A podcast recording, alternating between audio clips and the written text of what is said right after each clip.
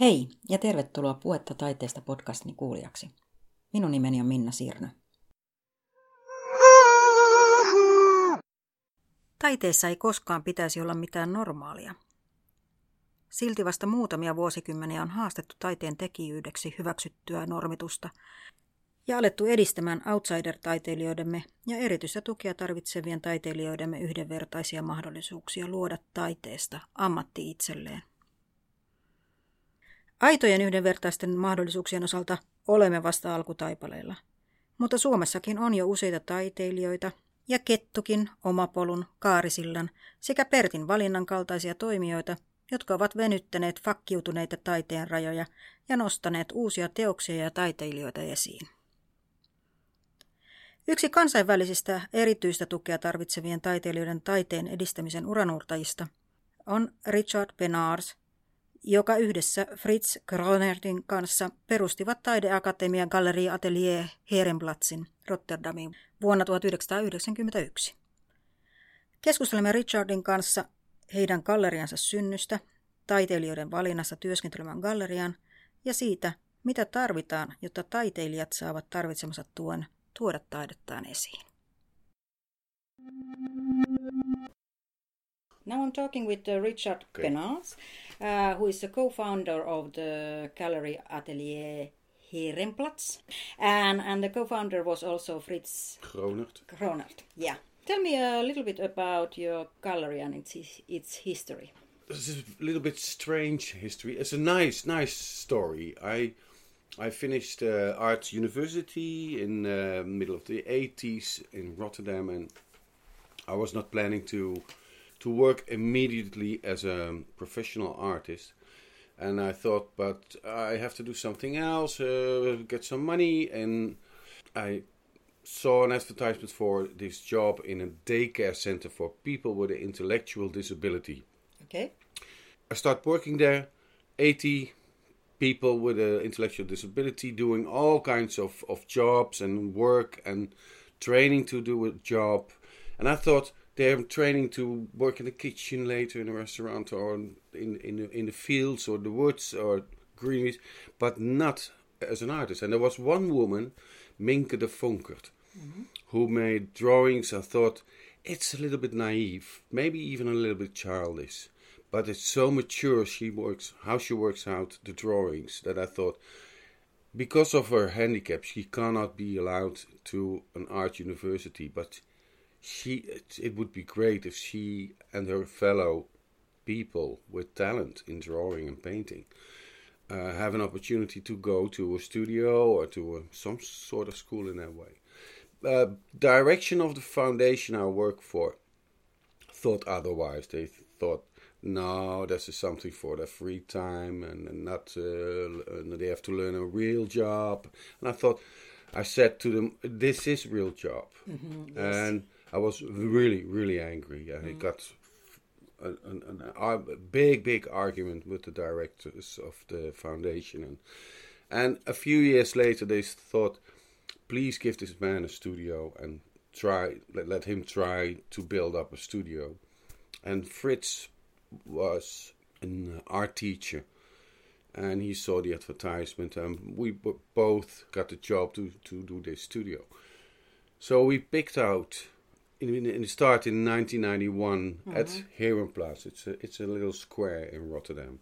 Uh, selected eight, eight, first eight artists, not not yet yeah. artists, but uh, people with talent, people who are motivated, mm-hmm. and were willing to come the whole week to the studio. Yes, and that was the start. We both had a little paper.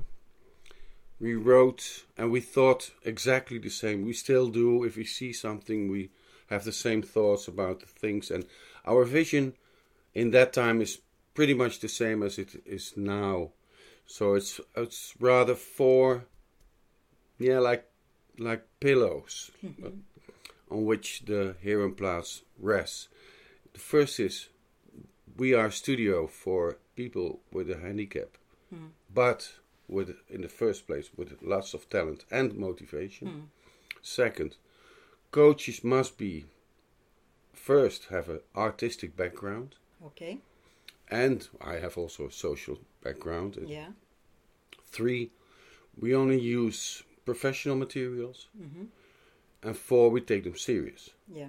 That means we train them, we learn them things, techniques, materials, other art, but also we try to let them see it's important to to create your own style, to find yourself in that style, and and in that process of uh, making art, you you, you you you yeah try to find it yourself, but also try to select your work and, and and look at it and uh, uh, choose only look what is quality. And quality is a fingers the Germans say Fingerspitzengefühl. Yeah. It's uh, it's uh, you, you you you never you you learn it when you see a lot of art.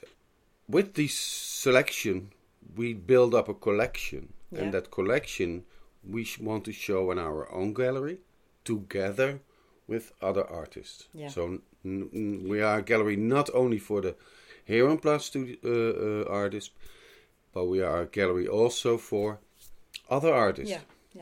How do you choose the uh, future artist in in your gallery? in the first years we went to all these institutions and schools Yeah. and people learned about us saw our work and saw what quality it is Yeah. for example in after three years we had already a museum uh, um, exhibition Yeah. in holland which was crazy. I mean within three years get so much quality that the museum says we want to show this. And we got so much attention from all the newspaper. Big newspapers were writing about it uh, magazines uh, even television came to see us and, and, and, and wanted to, to yeah to to see what was happening and what was this thing uh, what made Herenplaats so special.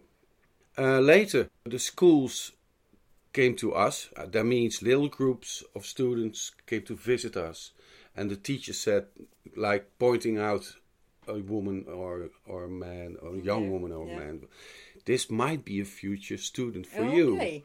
So we got all these uh, connections with schools and everything, and every year, almost every year, we have one new student, Student, yeah. who wants to become an artist. Okay. Yeah. How do you finance your work? Ah, the finance. the brutal question always. Now, I think like in Finland and Sweden and Denmark, uh, the Netherlands is, uh, is, is a country which is uh, pretty much social, as a social system. That means that people who can't work because of their disability are able to go to a daycare center. yeah. So technically, Herenplaats is a daycare center. Yeah. We are only very specialized. We are not for everybody, only for the again for the for the for the motivated and talented people.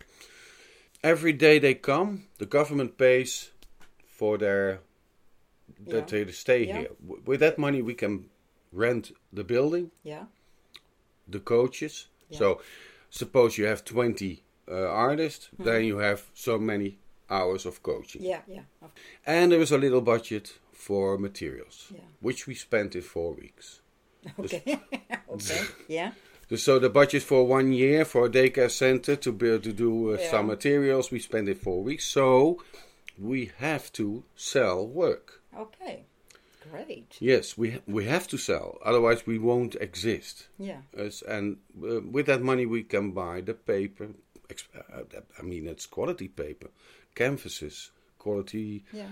paint, everything, brushes, and um, Okay, that sounds very good because Yeah. because uh, that actually is something to do with the real life of the artist also. That you have to pay, uh, the, the, you have to uh, sold your artwork yeah, yeah. to get paid. so Yeah, so yeah. that's very good idea. Yeah, yeah. yeah, yeah. Okay, somebody said that uh, that uh, your gallery is is member of the outsider art uh, community. Mm-hmm. Do you feel like that? Mm, yeah.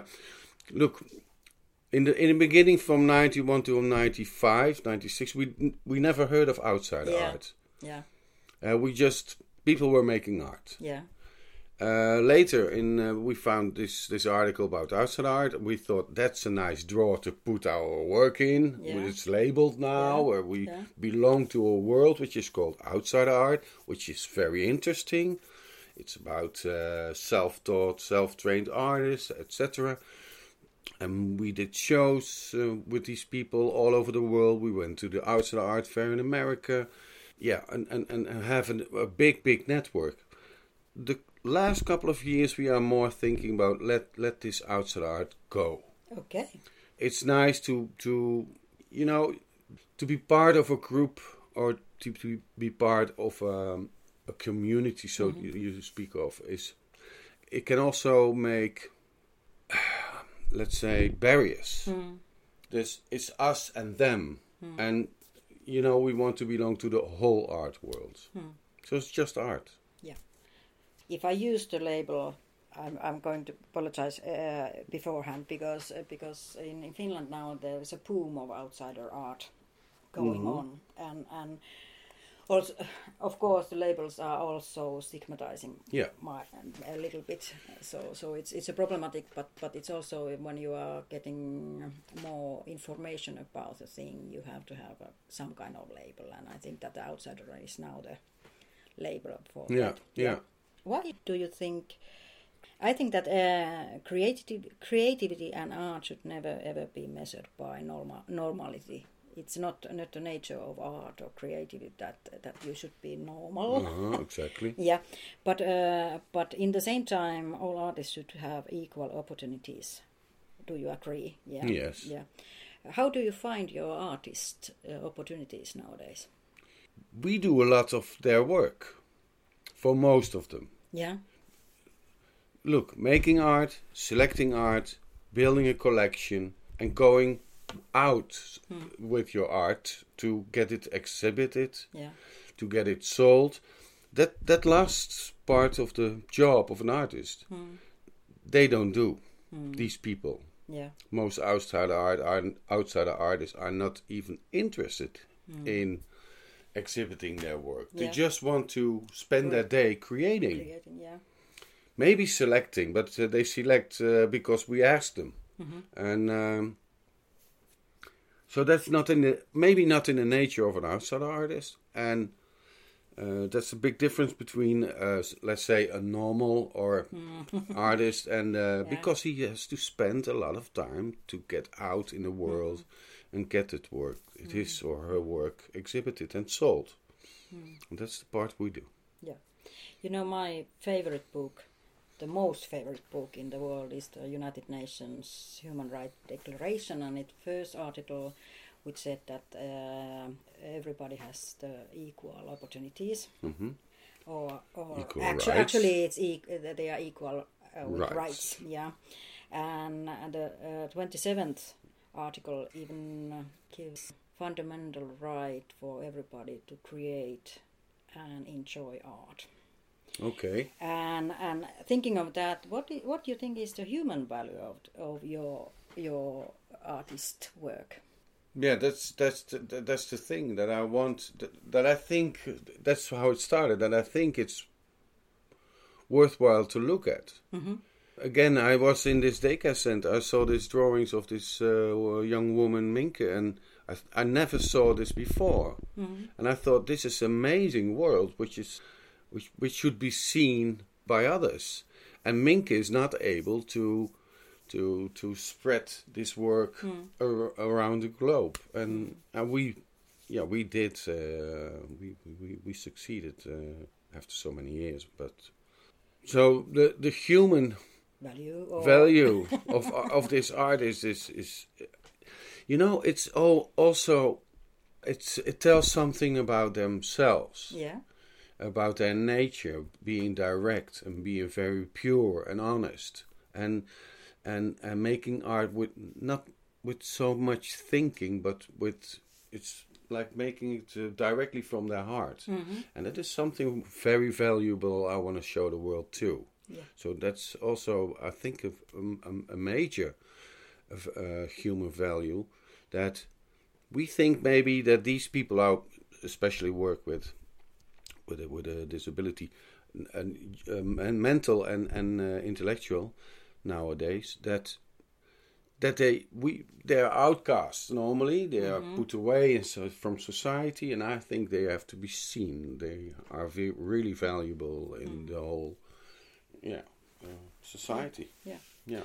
Uh, do you feel that there are some limits, or is there any limits uh, uh, to the creativity of your artists? Of course, there's always uh, somebody meets its its limits. Yeah, Yeah, yeah, but but uh, I have and every artist meets its limits. Yeah, but I have noticed that that in, in the book you have uh, Uh-huh. on, on your gallery, uh, there were examples of also that the, the, your artists are inspired uh, sh- shoemakers or textile art, textile. Oh, that's is, that's what you mean. Yeah. Oh, yeah. Okay. Yes, it's inspired people in the business make uh, to use um, images yeah, of our artists' work to for shoes, t-shirts, yeah, socks. My God, uh, lots of products, yeah. and it's uh, yeah, that's really nice. Yeah. I think so too because because it's uh, same time normal. Uh, now I'm uh, using myself to normalizing, but normalizing the art's value of your artist. Hmm. So they so they- so they are equal with other other artists in that field. Yes, Yeah, yes, yes, yeah, yes, absolutely. Yeah, And it's we don't make the shoes, we don't make the t-shirts, Mm. but let's people do uh, who is who are in the business or who know how to make business with t-shirts and shoes. Let them do it. We just sell Mm. the image. Yeah. Since 1991, your artists have uh, had a huge number of exhibitions in Netherlands and abroad. Yeah, more abroad than in the Netherlands. Yeah. Okay, okay, yeah. Uh, and I think that the difference between the art and pure self-expression is that you you should have um, some kind of interaction with the audience. Even though uh, as an artist you don't think that, but but maybe to live, um art needs the audience also. Mhm. And and in Finland we have a little bit problematic problematic that some some galleries are interested in. And now I'm using also uh, again Term uh, the outside out- art. outside, No, uh, that's no problem. But but how do you feel? Uh, how do you think the commercial galleries could uh, be more attractive to have more ex- exhibitions of uh, outsider art? the key thing is business. Okay.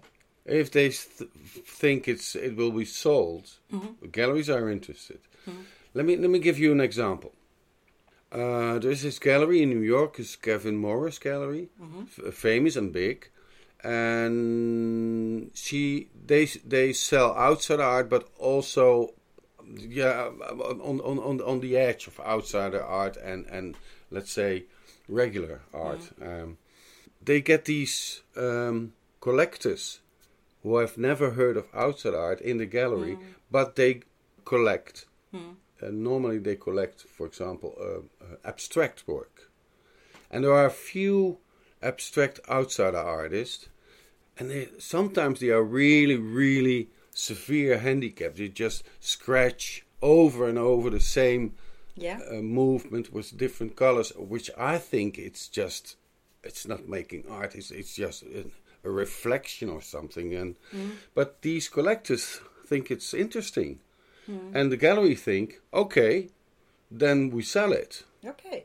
And 15 years ago, these galleries were not interested in this kind of outside art. Yeah.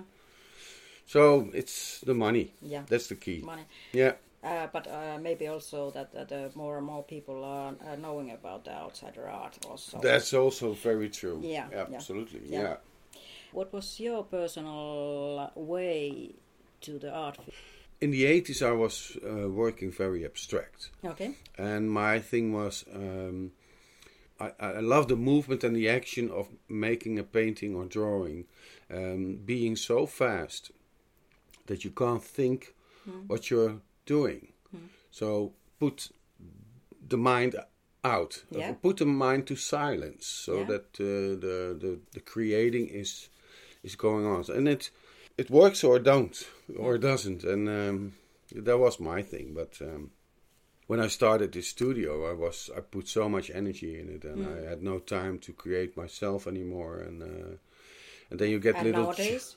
yes I go I'm going to the Pyrenees Okay. for two weeks 10 international artists Wow. As uh, yeah, so this this is global art project. Uh, Yeah. A friend of mine, uh, Ron, uh, we are both musicians too, in a band, and uh, he invited me to go to uh, an artist in residence in the in the Pyrenees Mountains, and uh, So- I'm going to work uh, for two weeks in a row again Okay. after a long time. wow.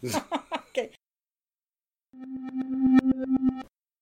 Look at the website. It's uh, herenplaats.nl. And uh, this last book uh, you, you're talking about is our 20th uh, edition of, uh, of uh, books we have uh, published. And yeah, you look at the artists, look at their work, and uh, stay in touch with us. Okay. Thank you, Richard. You're welcome.